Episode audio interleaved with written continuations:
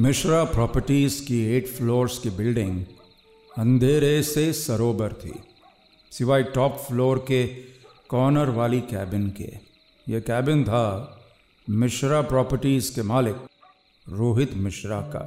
रोहित की उम्र कुछ 27 साल थी, मगर वो अपनी उम्र से कई ज़्यादा समझदार और मेहनती था, और इसका सबूत थी, कैबिन की दीवारों पर लगी तस्वीरें जिसमें इंदौर और पूरे देश के कई जाने माने लोग रोहित के साथ खड़े मुस्कुरा रहे थे।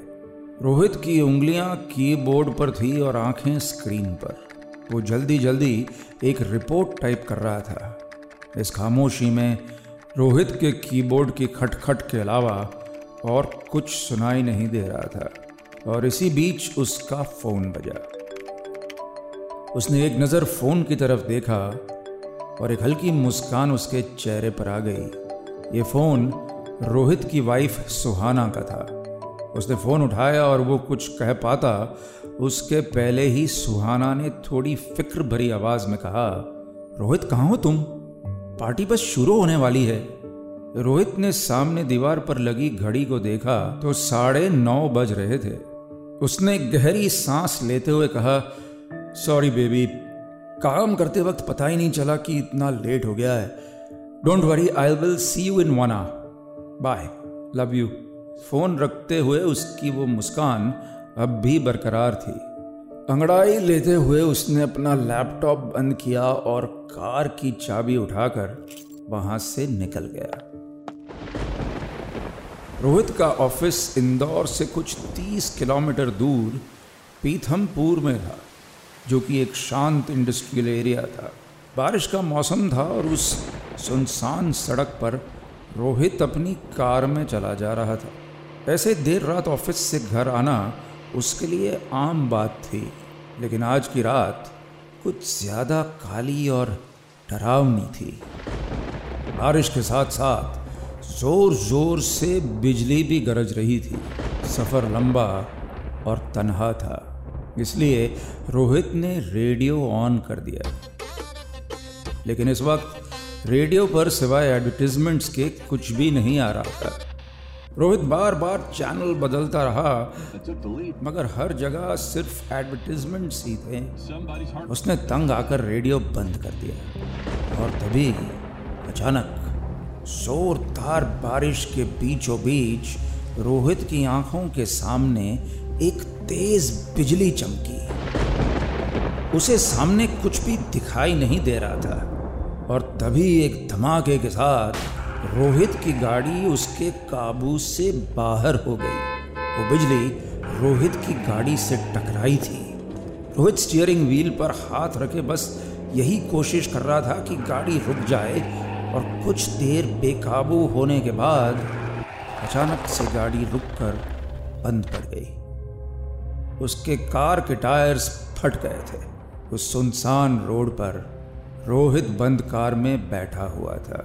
इक्का दुक्का ट्रक के अलावा उस रोड पर कोई भी गाड़ी नहीं निकल रही थी और बारिश कम होने का नाम नहीं ले रही थी। रोहित ने अपनी लोकेशन सुहाना को भेज दी थी और वो सुहाना के आने का इंतज़ार कर रहा था कि अचानक कुछ अजीब सी आवाज़ उसे कार में सुनाई देने लगी। ध्यान से सुनने पर पता चला कि ये आवाज़ें रेडियो से आ रही थी। ऐसा लग रहा था कोई घुर्रा रहा है। रोहित को समझ नहीं आया कि आखिर ये हो कैसे सकता है। बिजली के गिरने से कार की बैटरी शॉर्ट सर्किट हो चुकी थी, लेकिन फिर ये रेडियो कैसे चल रहा था? उन अजीब सी भारी आवाज़ों से रोहित परेशान होने लगा था। उसने उस रेडियो को बंद करने की कोशिश की, लेकिन वह आवाज़ें जैसे बंद होने का नाम ही नहीं ले रही थी। रोहित कोशिश ही कर रहा था कि अचानक उन आवाज़ों के बीच उसे कुछ सुनाई दिया। कोई उसका नाम पुकार रहा था? ये सुनने के बाद जैसे रोहित के शरीर में बहता खून जम गया, वो थोड़ा पीछे हट गया। वो आवाज़ अब बंद हो गई। लेकिन रोहित फिर एक बार रेडियो के पास गया और उसने एक बार फिर ध्यान लगाकर सुना तो आवाज़ फिर से आने लगी। कोई उसे उस रेडियो से पुकार रहा था। और इस बार घबराहट से ज़्यादा रोहित के चेहरे पर दुख में लिपटा हुआ आश्चर्य था। वो उस आवाज़ को पहचानता था। उसने घबराई हुई आवाज़ में कहा, पापा पापा, ये ये आप है ना? उन गुर्राती हुई आवाजों के बीच में रोहित को बस अपना नाम सुनाई दे रहा था और रोहित को यह विश्वास हो गया था कि ये उसके पापा की आवाज़ है। वो आवाज़ उसे डरा नहीं रही थी, बल्कि वो अपने पापा से बात करने को आतुर था। कितने सारे सवाल थे उसके मन में जिसका जवाब वो चाहता था। वो बार बार पापा पापा, बोल रहा था। उन आवाज़ों के पीछे का मतलब समझने की कोशिश कर रहा था रोहित, लेकिन फिर अचानक से रेडियो एक झटके में बंद हो गया। आवाज़ें बंद हो गई और फिर सन्नाटा छा गया। एक पल को रोहित सहम सा गया। वो हड़बड़ी में उस रेडियो को वापस ऑन करने की लगातार कोशिश करने लगा, लेकिन रोहित की सारी कोशिशें नाकाम थी। तेज बारिश में रोहित अपनी कार से टिककर शांत खड़ा था। सोआना हाथ में छाता लिए उसके बिल्कुल पास खड़ी थी। रोहित का सहमा हुआ चेहरा देखकर सुहाना को उसकी फ़िक्र हो रही थी। पास में एक टो ट्रक खड़ा था, जो रोहित की बंद पड़ी गाड़ी को ले जाने आया था। इस बीच रोहित के दिमाग में बार बार वो आवाज़ घूम रही थी कि तभी उस शांति को तोड़ते हुए टो करने वाले वर्कर ने सुहाना से कहा, मैडम, कार ले जाने के लिए रेडी हैं। ये सुनकर रोहित चुपचाप सुहाना की कार में जाकर बैठ गया। कार चलते वक्त सुहाना की फ़िक्र भरी नज़रें बार बार रोहित की तरफ़ जा रही थी। उसने थोड़ी चिंता के साथ कहा, रोहित, क्या हुआ है? इट्स गुड ना दैट यू आर सेफ़ इतना बड़ा एक्सीडेंट होते होते रह गया। लेकिन रोहित के दिमाग में तो कुछ और ही था, जो उसे खाए जा रहा था। उसने चुप्पी तोड़ते हुए कहा, सुहाना, मुझे मुझे पापा की आवाज़ सुनाई थी सुहाना को कुछ समझ नहीं आया। उसने ना समझी में सर हिलाते हुए कहा वॉट यू मीन पापा की आवाज़ सुनाई दी। रोहित ने एक सहमी हुई आवाज़ में सुहाना को वो सारी कहानी सुनाई। पूरी बात सुनने के बाद सुहाना ने एक चिंता भरी आवाज़ में कहा, Rohit I know you miss him but पापा की डेथ को अब एक महीना हो चुका है। वो अब हमारे बीच नहीं है। रोहित ने नाम में सर हिलाते हुए कहा सुहाना, मैं जानता हूँ वो पापा की आवाज़ थी। It's not a bloody illusion of any kind Rohit का गुस्सा सुहाना को डरा रहा था। उसने रोहित को प्यार से समझाते हुए कहा, Rohit give it some time I know कि तुम जो कुछ भी हुआ उसके लिए रेडी नहीं थे but it will get better Rohit ने एक बार फिर गुस्से में कहा, मुझे पता था तुम नहीं समझोगी। और वो दोनों चुप हो गए। रोहित खिड़की से बाहर उस काली रात में खो गया और सुहाना रोहित की चिंता में। रोहित अपने कमरे में पार्टी के लिए तैयार बैठा था, लेकिन उसका चेहरा अब भी बुझा हुआ सा था। रेडियो में से आती आवाज़ उसके पापा की ही थी। क्या बोलना चाहते थे वो मुझसे? या कहीं सुहाना सच तो नहीं कह रही है। कहीं ये सचमुच एक वहम तो नहीं? इस तरह के लाखों सवाल रोहित को जकड़े हुए थे कि तभी उसके दरवाजे पर हुई एक दस्तक से उसका ध्यान टूटा। उसने पीछे मुड़कर देखा तो सुहाना खड़ी थी और अपनी कलाई की घड़ी की तरफ़ इशारा करते हुए उसने कहा, तुम अब भी यहाँ हो? सारे लोग तुम्हारा वेट कर रहे हैं। पापा के जाने के बाद पहली बार कंपनी के सारे लोग इस तरह इकट्ठा हुए हैं। अगर पापा होते तो वो भी यही चाहते कि तुम यहाँ नहीं, नीचे सबके साथ रहो। सुहाना की आखिरी बात सुनकर रोहित अपनी जगह से उठ गया। वो ये बात अच्छे से समझता था कि इस कंपनी और उसमें काम करने वाले लोगों की ज़िम्मेदारी अब उसकी थी। एक हल्की मुस्कुराहट के साथ उसने कहा yeah sorry let's go Suhana Rohit के चेहरे पर दोबारा उस हौसले का लौटना देखकर सुहाना के चेहरे पर भी एक मुस्कान आ गई। इस पार्टी में रोहित की कंपनी से जुड़े सारे लोग आए थे, लो मैनेजमेंट से लेकर सीईओ तक। कंपनी से जुड़ा हर शख्स उस पार्टी में एंजॉय करता हुआ दिख रहा था। वहाँ कुछ यंग लोग थे तो कुछ इतने पुराने जो शायद तब से रोहित के पिता के साथ काम कर रहे थे, जब वो पैदा भी नहीं हुआ था। रोहित भी चेहरे पर मुस्कान और हाथ में विस्की का गिलास लिए सभी से मिल रहा था। रोहित की माँ गीतांजलि भी वहाँ मौजूद थी। उनके चेहरे पर अनुभव की झूरियाँ थी और आँखों में ढेर सारा अपनापन। गीतांजलि और सुहाना पार्टी में आए, हर मेहमान को अटेंड कर रहे थे। वो दोनों रोहित के साथ हर कदम थी। इस बीच एक बुज़ुर्ग आदमी रोहित के सामने आ खड़ा हुआ। उनकी उम्र रोहित के पिता जितनी थी। रोहित से हाथ मिलाते हुए उस बुज़ुर्ग आदमी ने एक मुस्कान के साथ कहा, काफ़ी बड़े हो गए हो बेटा। इस कंपनी को अब तुम्हें ही आगे ले जाना है।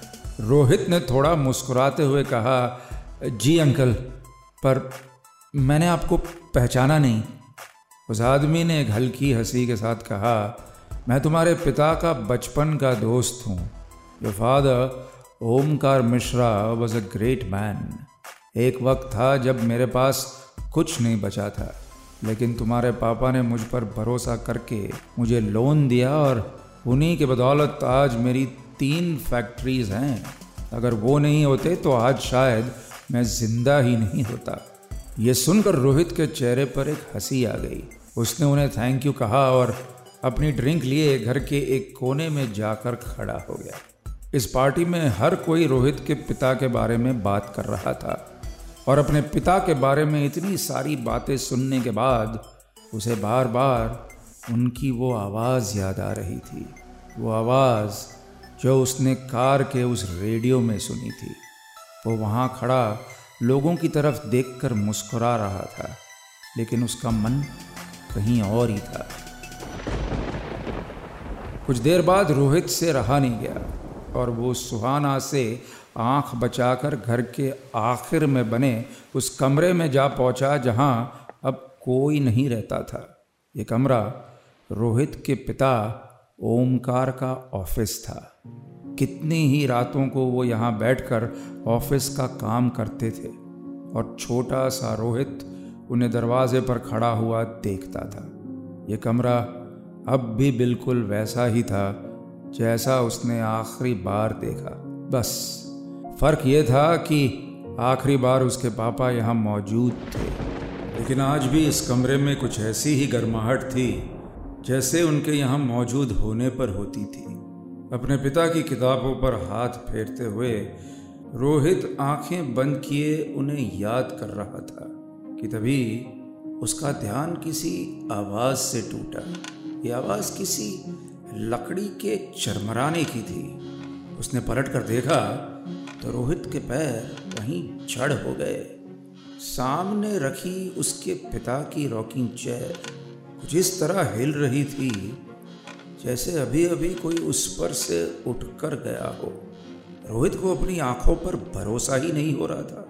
वो कुछ और समझ पाता, तभी उसके कानों में फिर वही आवाज़ आने लगी। रोहित रोहित।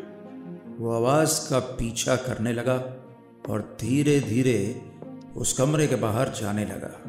ऐसा लग रहा था जैसे उसके पापा उसे फिर से कुछ कहना चाह रहे थे, उसे कहीं बुला रहे थे। रोहित उस आवाज़ का पीछा करते करते घर के बाहर आ गया।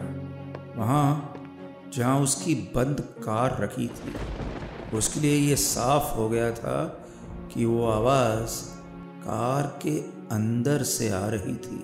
रोहित ने कार का दरवाज़ा खोला और ड्राइविंग सीट पर जाकर बैठ गया।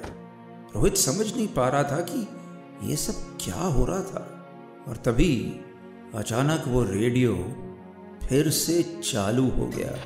फिर से वही दर्द भरी आवाज़ें ज़िंदा हो गई। लेकिन अब की बार वो महज कुछ शब्द नहीं थे, बल्कि रोहित के पिता उससे कुछ कह रहे थे। कुछ ऐसा जिसे बताने के लिए उन्हें इस रेडियो की ज़रूरत थी। रोहित रेडियो के बिल्कुल पास आकर सुनने लगा। रोहित कुछ देर तो उसे सिर्फ़ अपना नाम सुनाई दिया लेकिन उसके बाद वो आवाज़ साफ़ हो गई। उसके पापा उससे कह रहे थे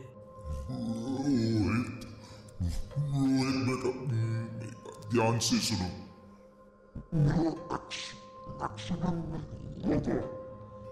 आई वॉज़ मर्डर्ड मैंने किया मेरा साथ किसने किया लेकिन मैं नहीं जानता लेकिन इतना जानता हूँ कि जब तक उन लोगों की सजा नहीं मिलेगी यहाँ से जाने दो मेरी आत्मा को शांति नहीं मिलेगी मैं दोनों दुनिया के बीच मेरी मदद कर, कर करो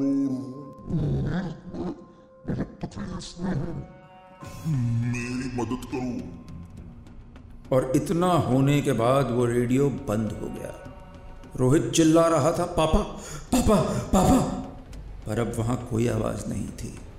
जो बात उसके पापा उसे कहना चाहते थे, वो कह चुके थे।